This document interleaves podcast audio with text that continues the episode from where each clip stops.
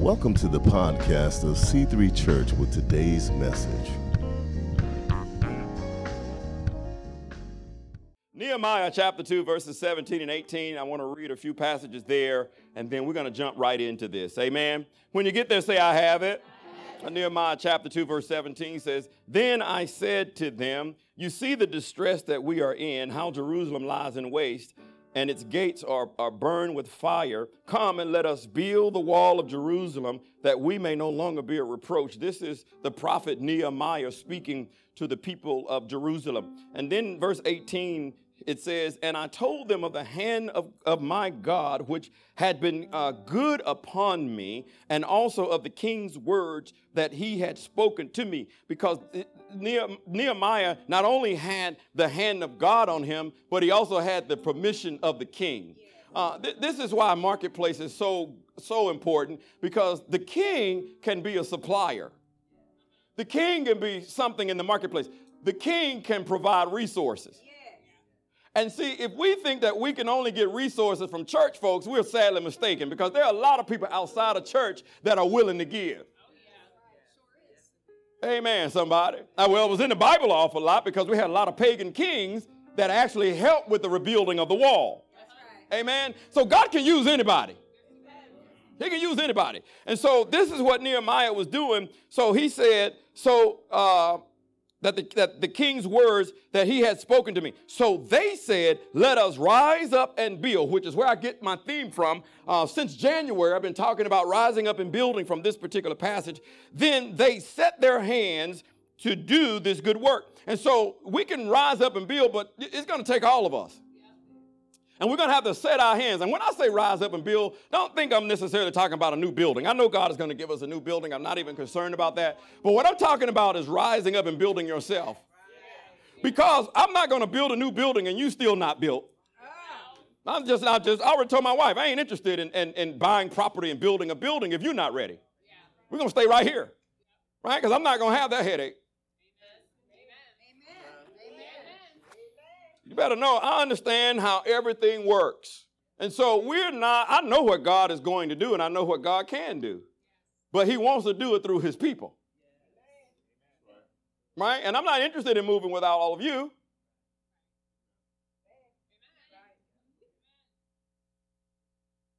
Okay. Nehemiah was a contemporary of Ezra uh, they prophesied together. And so, what he was doing here, he wanted to come and encourage the people by challenging them about building walls. See, we need to have some walls built in our lives. Yeah, you got to have some kind of walls in your life. Amen. Especially as a Christian, you can't let everything in. Yeah, yeah, everything can't come in. Right? Amen, somebody? See, some Christians got spiritual AIDS. Yeah, yeah. You know, AIDS, people with AIDS, they can't fight off little diseases and, and viruses that we can because their immunity system has been broken down. And see, with AIDS, you know, they, they everything that gets around them, they catch it. And a lot of Christians got spiritual AIDS because everything around them, they catch it. Every little doctrine, they are on it. You know, they start acting like the world, talking like the world. You know, they can't even stand up for God in the midst of adversity. I'm not talking about you. I'm probably talking about somebody else right now. But I'm just saying you've probably seen that in yourself. So, you know, we, we can sometimes we, we have to recognize what's going on. Amen, somebody. I'm sorry, I slipped that one in there. And so a little bit about this, I didn't read it in this passage, but something you got to understand because I believe there's a principle here that we all need to understand.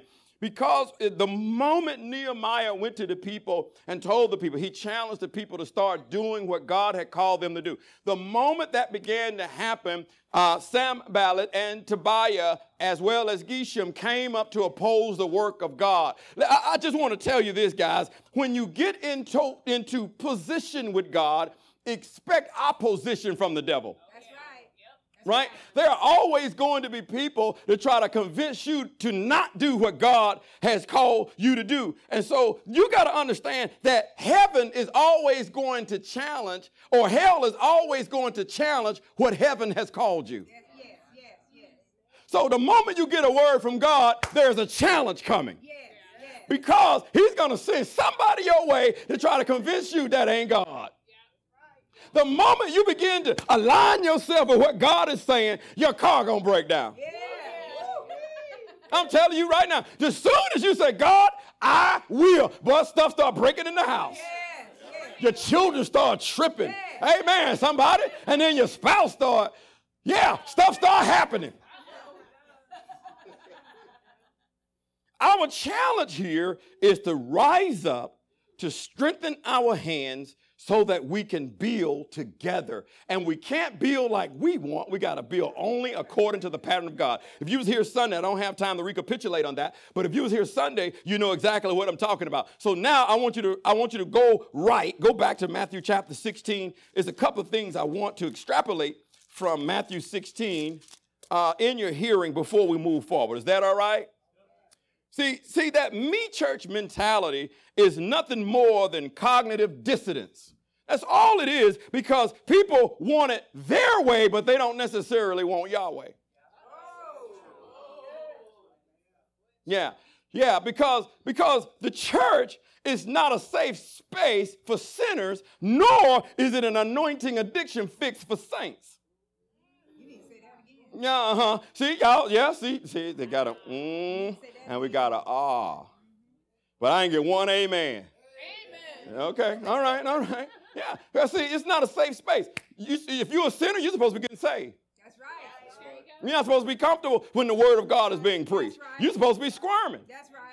Hey man, there's something, boy. That's why they say people are judging me. No, we're not judging you. We're just pointing out some things that might need to change in your life. Amen, amen. Anyhow, no, we don't. We're not judgmental. No, we're just teaching the truth. And sometimes the truth has the propensity to not feel so good. I'm gonna put it that way, right? And so a lot of times, well, especially people in the world, they don't know the difference between conviction and judgment. No, no, really, what you got was convicted because you know you're living wrong. We're not judging you because you're living wrong. You got convicted because you know you're living wrong. I don't know what you're doing. All I do is preach the gospel, and the good news of hope is what penetrates your heart and it exposes the darkness in every place. You, you can't hide any secrets from God. He knows everything about you. And all he needs is a man or woman of God to come up with the true gospel message, and you get exposed for the fraud you are. Mm-hmm. I see, I see, I see, I see how this is gonna go. All right, we're gonna have to fight then, okay? All right, we're going to fight in the spirit today. Amen. I, I got my foot on the neck of the devil and I'm not getting off of it. Amen. And see, this is a place where Jesus can turn something beautiful into something that was burned. See, there's a scripture in the Bible that, see, he says, I'll give you beauty for ashes. Good gracious alive. And see, ash is what's left over when something has been burned all the way up. And see, some of you have been burned. Some of you have been abused. Some of you are going through depression. Some of you have been victimized, and all you have left are ashes. God can turn something beautiful from something that's been burned. I'm telling you, God can move in your life. You can go through a hard time in your life, and God can take your past and give you a beautiful future. I'm telling you, He can, he can turn the ashes. Somebody said, turn the ashes. He can, he can, man, he said, I'll give you beautiful ashes. He said, I, will give you joy for mourning. Come on, somebody. That he can, you've been mourning. Stop mourning. That's what, that's what God told, told Samuel. He said, Samuel, why you weeping? He said, Joshua, why you crying? I've already picked another. And we sitting back crying, oh God, please. No, God said, get up. David crying when his son died, and the son, the child died. David got up, washed himself, and went to church to worship. Telling you, you're gonna have to get up, saints of God. You're gonna have to get up. The Bible said, "Rise and shine, for your light has come, and the glory of the Lord is risen upon thee." Let me tell you something. The degree to which you arise will be the degree to which you shine. You can't shine until you get up. It said, arise and shine. It is that shine so you can rise. No, you're going to have to do something. Somebody said, I got to do something. Come on, saints of God. God. God has already done enough. We're going to have to pick ourselves up and say, devil, no, no more. No more struggles. I'm not going to struggle with this anymore. I'm, I'm sick and tired of this depression. I'm not going to be in it anymore. I, I, I know I've been disenfranchised, but I'm not going to act like it. I know I've been in the fire furnace, but I'm not going to smell like smoke. Yeah. Somebody say, God, God. Build, upon the ashes. build upon the ashes. Last Sunday, we discovered the profundity of the Word of God by receiving a revelation straight from the Father. We know that, um, well, just, let's just read it. Y'all ready? Want to read it again? Okay, Matthew chapter 16. Uh, let's look at verse 13. When Jesus came into the region of Caesarea Philippi, he asked his disciples, saying, Who do men say that I, the Son of Man, am? So they said, some said John Baptist, which is probably one of the dumbest things anybody could say because John the Baptist is the one that baptized him. Some said Elijah, and others said Jeremiah, and one said the prophets, one of the prophets. And he said to them, Now who do you say that I am? You see how Jesus will always turn the tables back to you. At first he said, Who do they say I am? But that's really not what I'm trying to get to. What I'm trying to get to is who do you say that I am? See, saints of God, that's what's important right now. You got to know who Jesus is in your life. Who is he to you? Because the devil is always going to come with a question Did God really say? He's asking the same question he did in the book of Genesis. Did God really say? Because he already knows what God has already said, and he knows it better than most Christians. That's why he'll even use scripture to try to tie you up. I'm telling you right now, he'll use it. He'll use it on you, and you don't even know that he's using scripture on you. So they, he said, Who do you say that the Son of Man is? Verse 16. And Simon Peter gets one right. And Simon Peter said, Simon Peter, he said, You are the Christ, the Son of the living God. And Jesus, I believe, got very excited when he heard that because of what he just said. Jesus answered and said, Blessed are you, Simon Barjona. For flesh and blood has not revealed this unto you, but my Father which is in heaven. So, in other words, Simon got something from the Father that he didn't get from Jesus. He got a revelation of who Jesus was. Oh my God. See, God wants to give you a revelation of who He is through Jesus by the Spirit. See, he wants you to understand his fatherhood. He said, Blessed are you, Simon Bar, Bar, son of Jonah, dove, son of the dove. So he was in the spirit to get a revelation because you can't get a revelation unless you're in the spirit. Come on, saints of God. And so we're trying to feed spiritual things to people who are in the world, and you get mad when they don't receive it. But but they can't. Amen. Because the, the, the, natural man can't receive the things of the Spirit of God, nor can he know them because they must be. If he don't have the Spirit, how they to spiritually discern it? See, they can't. So what you need to do is back off. Because a lot of the stuff that we're trying to tell people that are in the world, they can't get it. They can't get it unless they're in the Spirit, saints. What they need more than anything is your love. They need your, your listening ear. They need your understanding. They may not get saved right away, but you just keep loving on them. That's right. You keep walking in character. You keep walking with integrity. You keep loving them even when they get mad at you. That's right. Amen. But don't you get upset. Because the moment you get upset, now you out of the spirit. Right? That's why I don't debate. You're not going to get me upset. I don't have to get upset about truth. I'm already set free. And since I'm delivered from people, I don't really care if you like what I got to say or not. Right? I'm going to just give it to you. You can process it. You can ask me questions about it. But I, am I'm, I'm going to sleep good. Why? Because we are commanded to defend the faith. Or the Bible says, contend for the faith. In other words, you should be able to, to go uh, and talk to people who are against your faith, and you should be able to defend why you believe. Right? Because a man with an experience is never at the mercy of a man with an argument. I have experienced the Lord of glory in my life. I have seen him deliver me. I have seen him work in my life. I have seen him when I had nothing going, but God stepped in. And because I have an experience with him, I'm never at the mercy of a man with an argument. I would never be at the mercy of a man with a theory. Come on now. You think that might be the truth. But you better know what the truth is. And the truth is not a neuter pronoun. The truth is a person. It's Jesus. He said, I am the truth. He's a person, it's Jesus Christ. And you can't find any truth outside of him. Amen. And so you got to know in whom you believe. So he was challenging him for, for Peter got a revelation. And here's where the Catholics get it wrong. He said, uh, and, and I say also, I say unto you, you are Peter. Remember what that word was from last Sunday? Petros, Petros, P E T R O S, Petros, Petros. It means a small stone. He said, You are Peter, and upon this rock, Petra, Petra, P E T R A, Petra, that's a large stone. Two different things. Jesus was not saying he was going to build the church upon Peter, Petros. He said, I am going to build my church upon the rock, Petra. I don't believe he was trying to make, uh, uh, uh, um, he was comparing the two Peters. I, I believe what he was doing was showing us the two differences, right? That there, that he is going to use a man, but he's not going to build it on the man.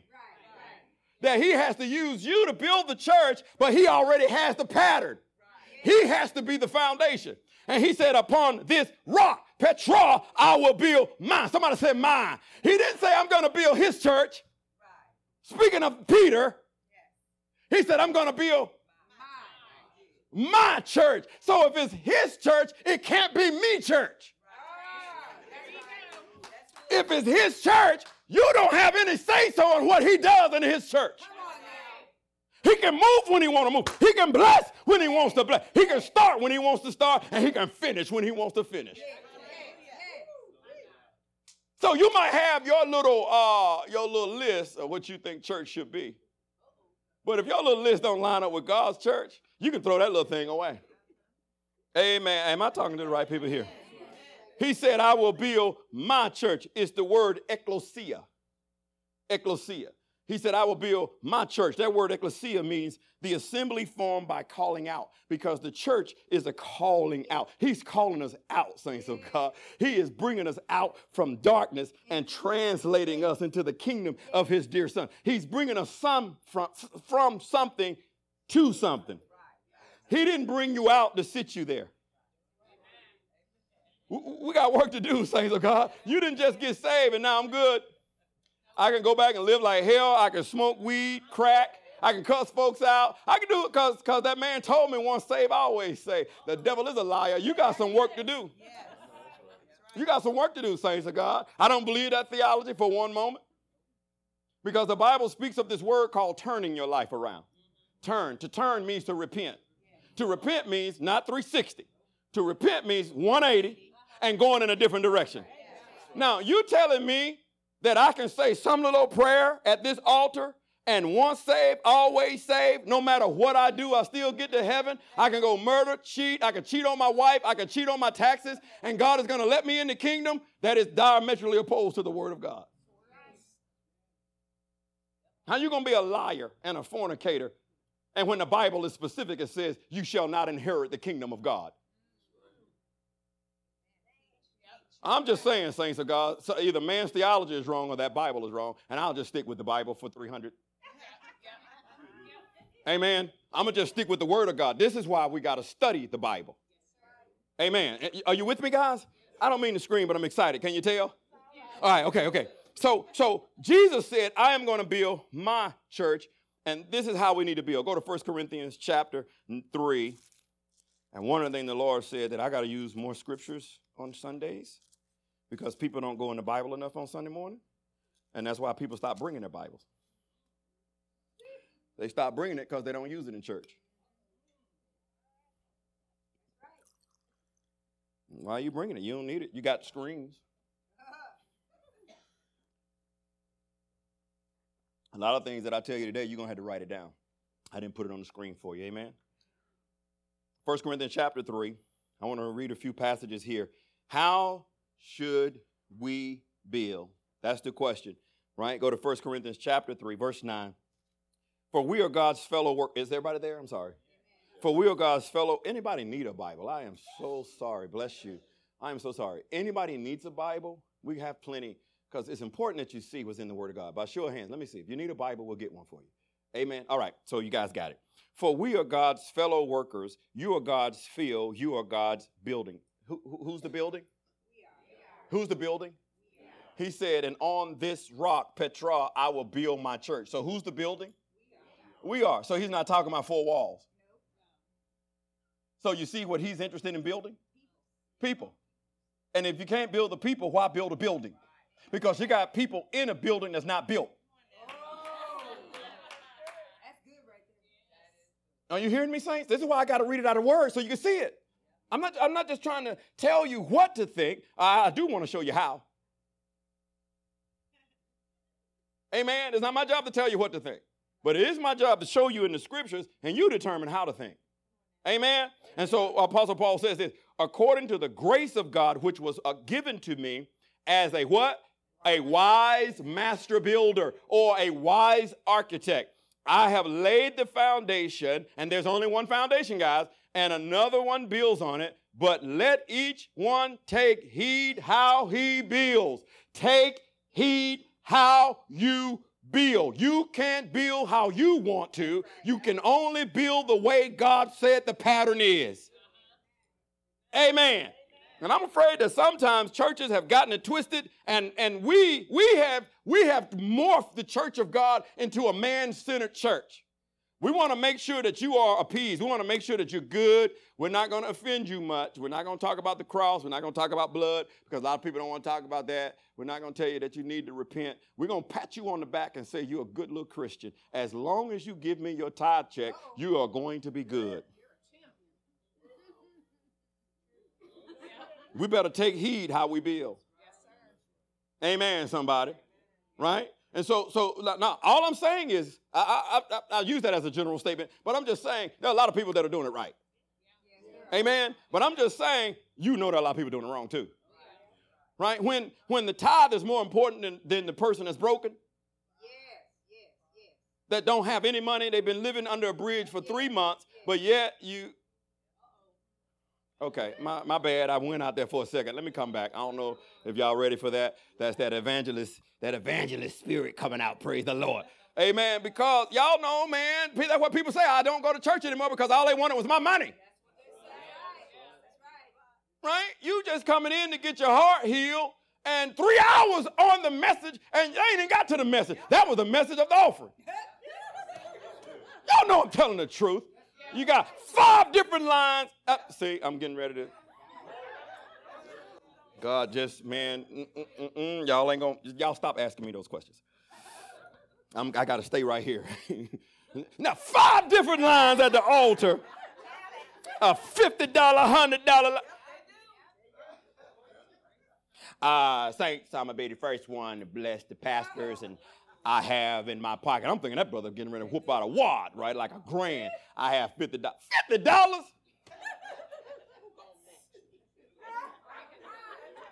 Who gonna match it? There you go. You, who's gonna match?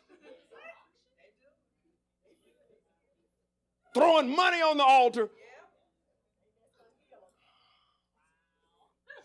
I'm sorry, guys. I just get so, I don't know, my heart my heart grieves when I see stuff like that because they're desecrating Papa's house.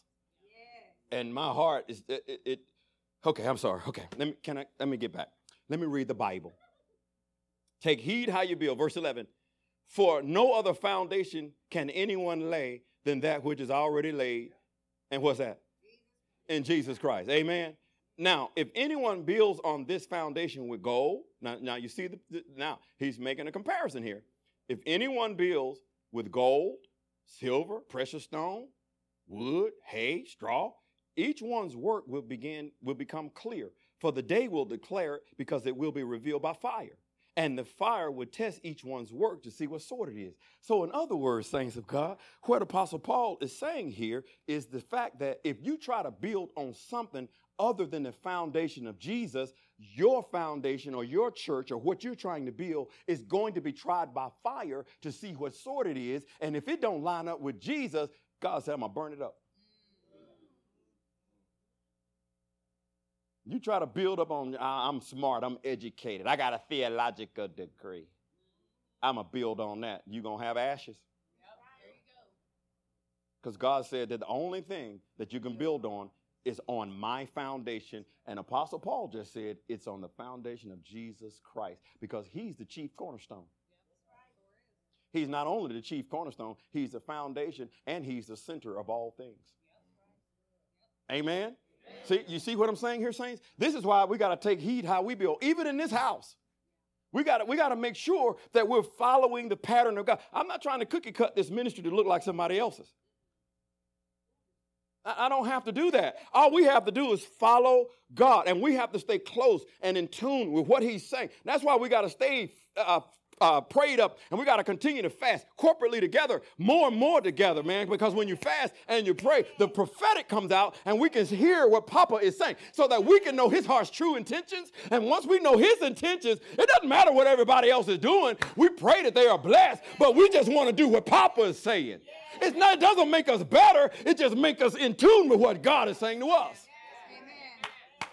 I'm not trying to be better to any church or any pastor. I just want to hear what God is saying for me. Is this making sense at all? Please hear my heart in this saying. So God, I, I, just want, I want to know what God is saying. I want to thus say God for my own life. what, what are you saying to me, God? What, what do you have for me to do? Sometimes I just don't know. Sometimes things just don't add up. And so I need you in my life right now. I need to hear your voice right now.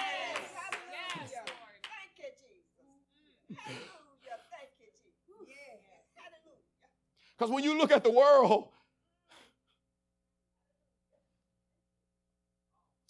when you look at the world, saints, they need us. They need us. So we got to get out of the four walls and we got to get out in the community, guys, but listen, if you still busted and broke up, you can't help nobody else. and you come in here and get the word every Sunday and you still toe up. This is why God is sending the fivefold ministry. I'm going to show you this in a second to mend the people of God. And this is why the church is a dysfunctional church because a lot of churches don't even recognize the fivefold. I'm not giving you any new revelation. I don't, I, I don't know any new revelation out of the Bible. How can I give you something new that's already written? I, I, you can only discover revelation. You, you, you, you. That's all. You can't create it. You can't get up and say, "The Lord gave me a new revelation." You don't have a new revelation. Amen. All you've done is discover something you didn't know. Amen. Amen. You ain't the first one to preach it. Out of all the preachers in the world, you think you're the first one to preach something out of the Bible? See, you see, you see that foolishness? See, we got to stay humble. We got to go low. See, we got to take the low road to get to high heights.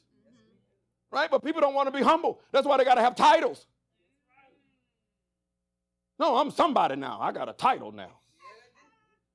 Oh no, you just, you need to go low. Mm, okay, all right. Can I give you a little bit more of this? The Apostle Paul, he, he founded the church in Corinth. That's what we was reading here in Greece. And like most churches that came out of paganism, they're going to come with a lot of problems, pressures, and predicaments. And So when you come out of the world, you bring all that stuff in the church. Amen. But even though you bring it in, you should bring it in. Right? Because this is the best place for you. Right? But if you've been here for a minute, now let me let me talk to some mature folks right now, because the baby Christian's gonna get mad at what I'm about to say. Let me talk with the mature saints. If you've been in here getting the word for a minute, don't you know you shouldn't be struggling with the same old stuff you came in with? At some point, you should have gotten delivered from something. You mean you hear the word of God every Sunday, you haven't got delivered from nothing? You still just as broke and tore up as you were when you first came into the house of the Lord?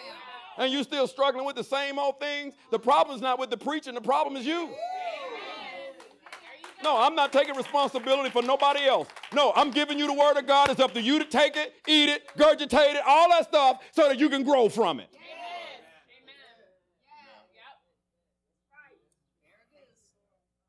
See, because this is a mature word. The, the church notoriously has been immature. People been in church for 30 years. They don't even understand the biblical, biblical principles about us being mended. And so you got 2,000 broke people in the church. They toe up. They shouting, ah! They got smoke. Shh. It's a concert. And they walk out of there still broke and tore up as when they walked in. Why? Because they don't really get the gospel. Because they got to keep them happy because it's me church.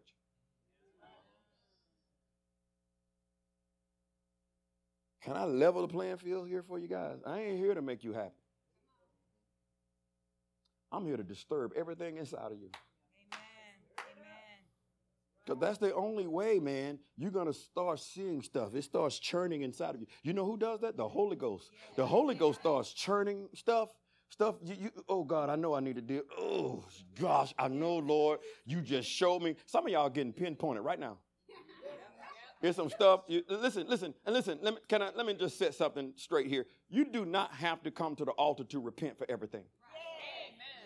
You can repent right there in your seat. You can get healed right there in your seat.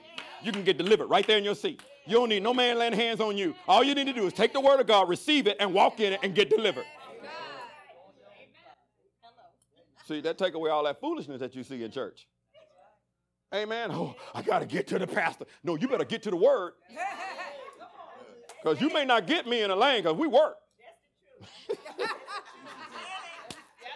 we got to make some money. Praise the Lord. Amen. And so, so, but you can get to the word. Call God. you almost made me go there. Praise the Lord. Is this making sense at all? All right, let me give you, let me give you some, y'all looking at the PowerPoint. Let me give you something. One of the basics of apostolic ministry is it understands the blueprint of God and the order of the building from beginning to end. Apostolic ministry can sit down with other ministries and tell them where they fit and how they function within the blueprint or the building of God. This is why an apostolically led ministry is so important today, and I'm going to get into that in just a second. But we got to understand um, when Apostle Paul said, according to the grace that God has given me over there in 1 Corinthians chapter 3, that word grace is the word kairos. Kairos. Somebody say kairos. Roll that R. Re. Kairos. Okay? And so, so that's kairos. And it means a specific endowment for a task. It, it's the anointing. And what I've discovered, saints of God, that, that there are three dimensions of the anointing. I told you guys at Bible study I was going to talk about this. So here, here's where I'm getting ready to hit it. There, there are three dimensions to the anointing. So, so I'm, let me give you this definition. The anointing is not a thing, rather, it is an unction with an action tied to it. So it's not just you jerking, but there's an action tied to the anointing for you to do a specific work. So, in other words, grace is not a get out of hell free card. Grace is the unction. Grace allows you to do the things that Jesus has called you to do. That's right. That's right. People use grace to get out of stuff. But grace was never meant to get out of things. The reason I can say that is because Jesus never used grace to get out of sin. But he was full of grace. So, what did he use grace to do? He used grace to advance the cause of his Father. We use grace to advance, not to get out of stuff. See, we have turned grace, me church. Well, God knows my heart, me. Mm-hmm. Me church, me church. He knows my, yeah, he knows your wicked heart. He does. He knows it better than you do. Mm-hmm. You ain't hide nothing from God. You might hide it from the church, but you ain't hide nothing from God. And a lot of times when you come to church, God reveals through the message who you really are, and then you get mad at the messenger. See, man, this kind of preaching, man, it is not popular. I know it, I know it, I know it. it, it is a smearing. And grace is the actual content of the smearing. It is grace that is smeared or anointed on a person so that they are empowered for their metron, their measure their measure to fulfill God's particular unique calling. So I oh man, let me show you this. There are three dimensions to the anointing. It's suk. Suk means poured out. Poured out. When the anointing oil, oil was poured out upon an individual, it ran down over the surface of the body and, and it, it excited the senses, but it quickly dissipated. See, that's the poured out anointing. Somebody said poured out. That's a poured out anointing. This is the first anointing. I, I correlate this first anointing because David was anointed three times. The first anointing was, you remember, when Samuel anointed him the first time, right? But he never took over the throne because King Saul was there. Amen. Right? So, this first anointing, I, I correlate that to your salvation experience. See, I correlated to your salvation experience because this is the first time you sensed the anointing. It, it, was poured out. And in the last days, said God, I will pour out my spirit. And so he, he, he poured it out so you can sense what God is doing. It's a salvation experience, but it won't keep you. See, a lot of people dwell right here in the poured out experience, and this is why they got to jump from relationship to relationship, from church to church, from conference to conference, because they want their senses ex- exercised and they want to be excited on the outside, but nothing is changing on the inside. It's poured out. You, you, is this making sense? It's a poured out, but you don't stay right there because then you need the massage to smear it on. Right? The smeared on anointing, I equate this one to being filled with the Spirit. First level, second level. Amen. So this one is the first level of the anointing won't keep you.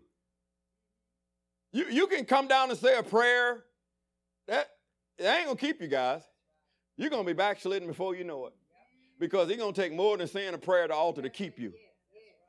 Uh, like my dad always say, it's, it's easier getting something than it is keeping it. That's why you got to work out your salvation. You're gonna have to work to keep it. I said you're gonna have to work to keep it. God is not going to make you keep your salvation. Amen. All right. And so, so here we go. So you must stand still long enough for the smeared on anointing. So, in other words, to be filled with the Spirit, you, you're going to have to stand still for this one. They had to tarry in Jerusalem. They didn't run everywhere. They stayed, they had to stand. They had to pray and fast. They had to seek Papa's face. They had to stand still for the smeared on anointing. Right? Because when you smear something on, that you you you kind of you kind of rubbing it in a little bit.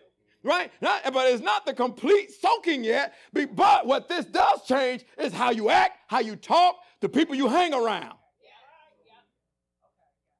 Now, this last anointing is what we don't talk about because a lot of people want to stay right here filled with the Spirit.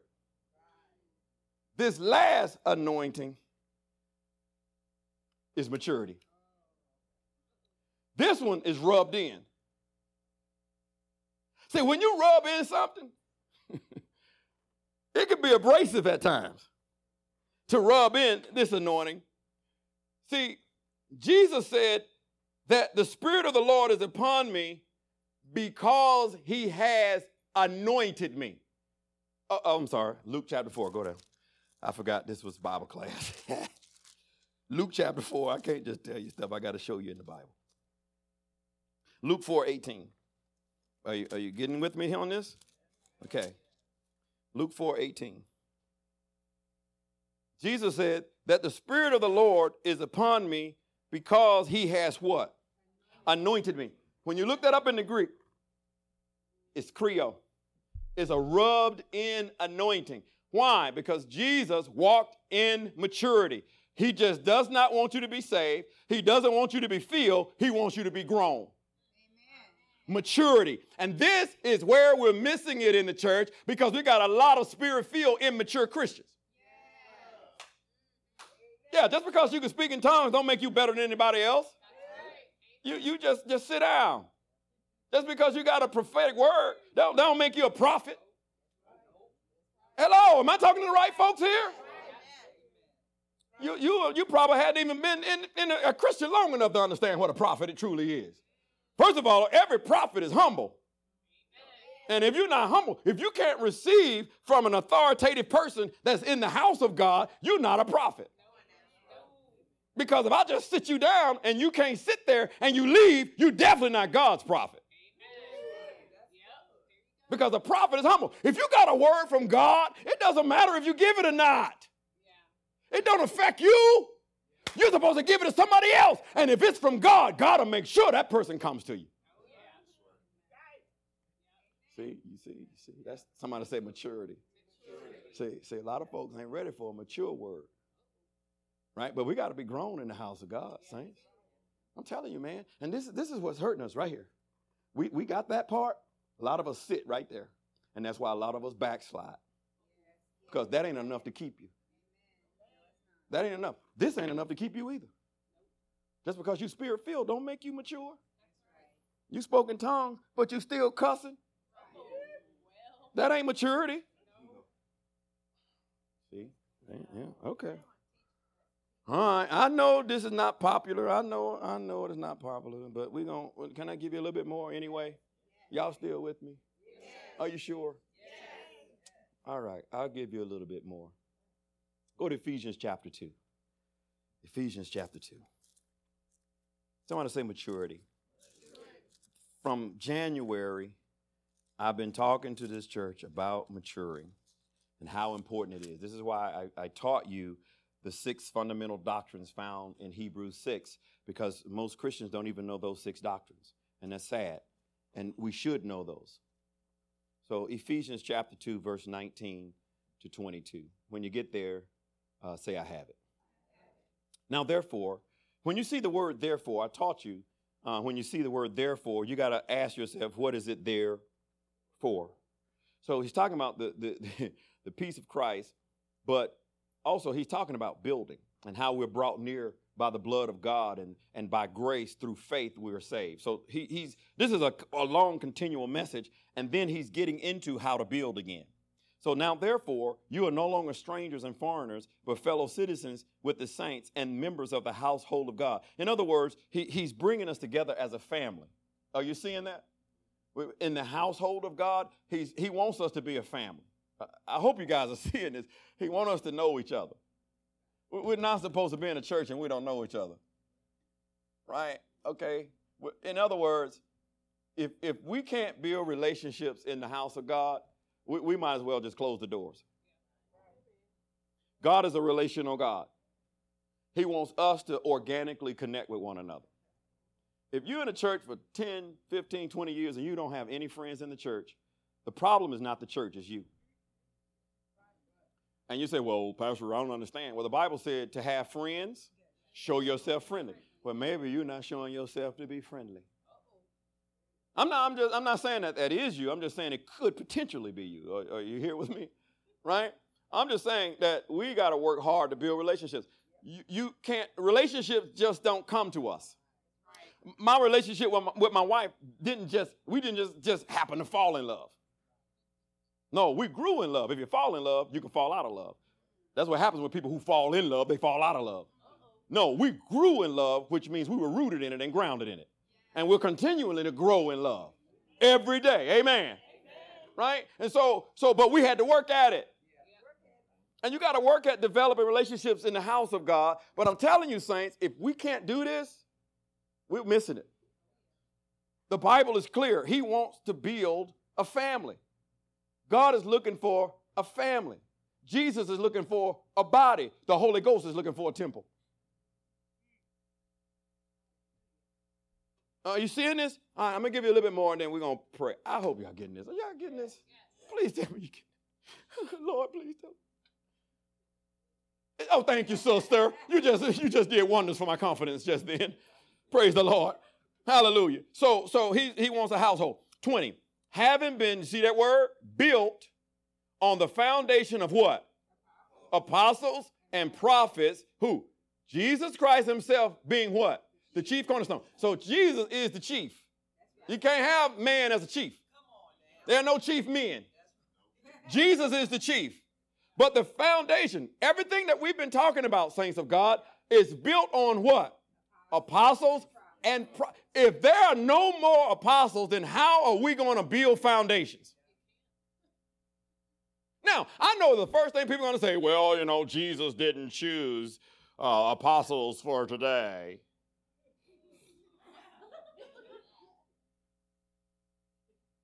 well, that's true because we are not apostles like the apostles of the Lamb. There will never, ever be apostles of the Lamb. But this is not an apostle chosen by Jesus. This is an apostle called by Jesus.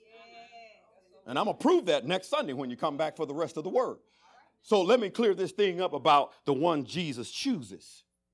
Do you realize that Jesus chose the first the first 12 apostles? There were 14 apostles before he died, and there were 14 after he died. Jesus was the chief apostle, that's one. He had 12, that's 13. Judas, he, he, he betrayed Jesus and he killed himself, but before Jesus ascended up, they chose another called Matthias. That's 14. Jesus didn't even choose Matthias. The apostles chose Matthias. So you telling me Matthias wasn't a true apostle? Right? That's 14. After, and I'm going to show you by the scriptures that after he ascended, there were 14 other apostles. That's 28. What do you do with all 28? you make others. That's right. That's right. He's the first franchiser. Right, I'm gonna take you by the word, saints. Don't, don't take my word for it. I'm gonna show you by scripture how boy, I almost said something. I just get mad at folks who think and claim they know more than everybody else. Just because they got a title. Right? So what do you do with the rest of them? Right? And what you're going to see, saints of God, I'm going to show you by the scriptures that the reason the church is so dysfunctional is because they don't adhere to the ones Jesus called. They adhere to a man called position that Jesus never put in place for that position. And I'm going to show you that by scripture. Come on and give him a praise.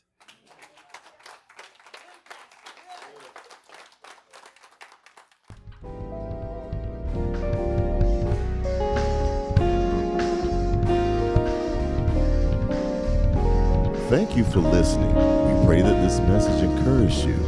If you would like to learn more about C3 Church, please visit us in person in Indian Trail, North Carolina at 5805 West Highway 74, Indian Trail, North Carolina 28079, or on the web c3churchnc.org or on facebook.com forward slash C3 Indian Trail